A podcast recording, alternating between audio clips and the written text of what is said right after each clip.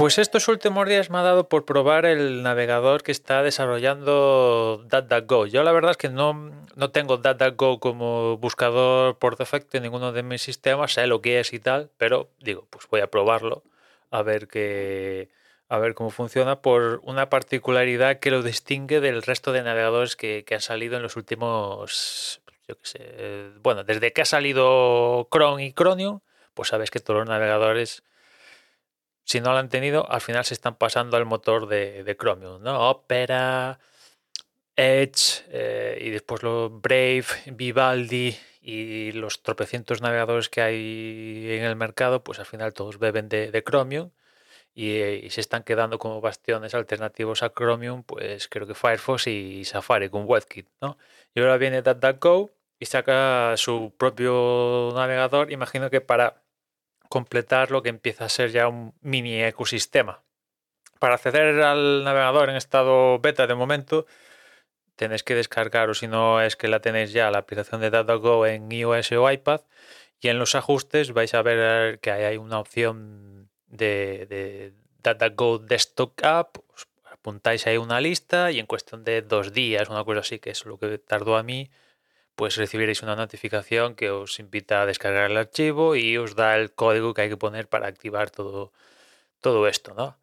Y el navegador en sí, pues es muy, muy sencillito, ¿eh? O sea, los navegadores a día de hoy ya tienen opciones eh, bastante avanzadas, incluso por ahí hay alguno que tiene cosas de cripto y tal, como Brave quiero, o sea, quiero pienso, ¿no? Y una vez probé Brave y tenía cosas criptos ahí que te daban pasta, es decir, no sé qué, qué, movidas, pero este es muy sencillito, apenas tiene pues los cuatro ajustes normales del navegador, ¿no? A cambiar apariencia, hacerlo por defecto, eh, tema de gestionar eh, autocompletados y tal, gestionar, tiene gestor de, contraseñas de, de DataGo y tal, el poner la carpeta por defecto de, de, descargas o que te pregunte cuando se descarga cada cosa, pues que te pregunte dónde quieres ponerlo.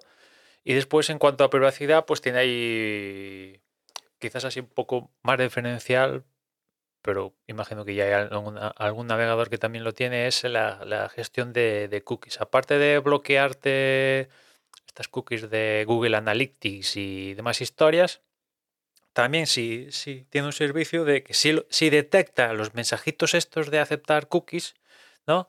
Pues si los detecta, los que ofrece la, página web, por ejemplo, os pongo un ejemplo, la voz de Galicia los detecta, con lo cual, si tenéis activada la opción, el mecanismo que hace es eh, aceptar las cookies al nivel raso, de tal manera que te permita seguir navegando en, eh, por, la página web sin tener que estar tú clicando los mensajitos de aceptar cookies, ¿no? Esto lo hace totalmente transparente y ya digo, si te detecta, yo, por ejemplo, entres en la voz de Galicia y no, te salta ningún mensaje de aceptar cookies ni nada porque el servicio por detrás eh, ha funcionado, ¿no? Todo esto sí detecta el, mensajito del pop-up vaya de, las cookies. En otras webs que he probado, pues no lo detecta y más seguido saliendo el, mensajito. Pero en fin, eh, alguna pega tiene que tener. Y la particularidad del navegador de DataCo, pues que no corre Chromium, sino que utiliza lo que para el sistema propio, que en este caso pues es el mismo motor de Safari, o sea, WebKit y tal, ¿no? Y, bueno, y renderiza tal cual que, Safari.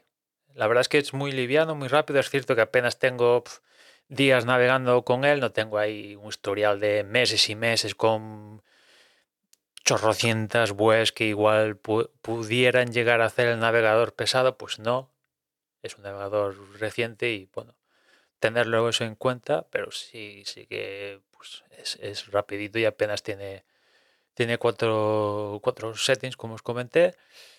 Y, utiliza Safari es, eh, como motor, que es la gran particularidad de, de este de este buscador que aparte de la gente de DataCo pues lo, es uno de los puntos destacados que le han querido dar. Después, evidentemente, como os podéis imaginar, el buscador que utiliza todo el navegador es DataCo. De hecho, no he visto ninguna opción para cambiarlo.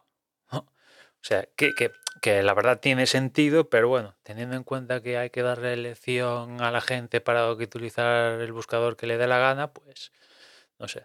Sí, también está en estado beta. Igual en la versión final sí que ponen la opción de, vale, por defecto viene DataGo, pero si quieres utilizar ya no solo Google, que hay más buscadores minoritarios, pero yo que sé, quieres utilizar Bing o Echo no sé qué, que hay también como, como opción de buscador, pues en vez de DataGo, ¿por qué no, no?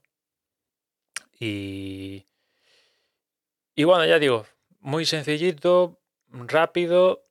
Eh, en mi caso particular, pues yo me sigo quedando por Safari. Yo tengo una predilección en la que si me lo de que me ofrece, lo me ofrece el sistema por defecto me es suficiente, pues me quedo con él, ¿no? Esto, en este caso lo he probado por, mira tú por dónde, porque tengo un problema con a la hora de subir desde boxes en, en y quería comprobar si, si me mostraba el mismo problema que, tenía en iVoox con Safari en este DataGo también bajo el motor de Safari. Y sí, me sigue saliendo el mismo mensaje, cosa que no me pasa, el mismo problema, perdón, que cosa que no me pasa con ningún navegador basado en, en Chromium, ¿no? Y por eso básicamente lo, me he animado a, a probarlo, pero bueno, yo me quedaré con, con, con, Safari por defecto. Pero bueno, es una buena alternativa liviano en caso de, bueno, pues querer tener pues otra cosa, ¿no? Y quizás otra particularidad de esto es que como van a hacer también versión para Windows, en Windows entiendo que, lo nativo es utilizar eh, como Edge corre bajo Premium, bajo Premium, sí, bajo Chromium ahora, imagino que utilizará ese, ese, motor en, Windows, o sea que en, Mac utilizará un motor y en Windows utilizará otro diferente, ¿no? Bueno, es, es diferente cuando menos, ¿no?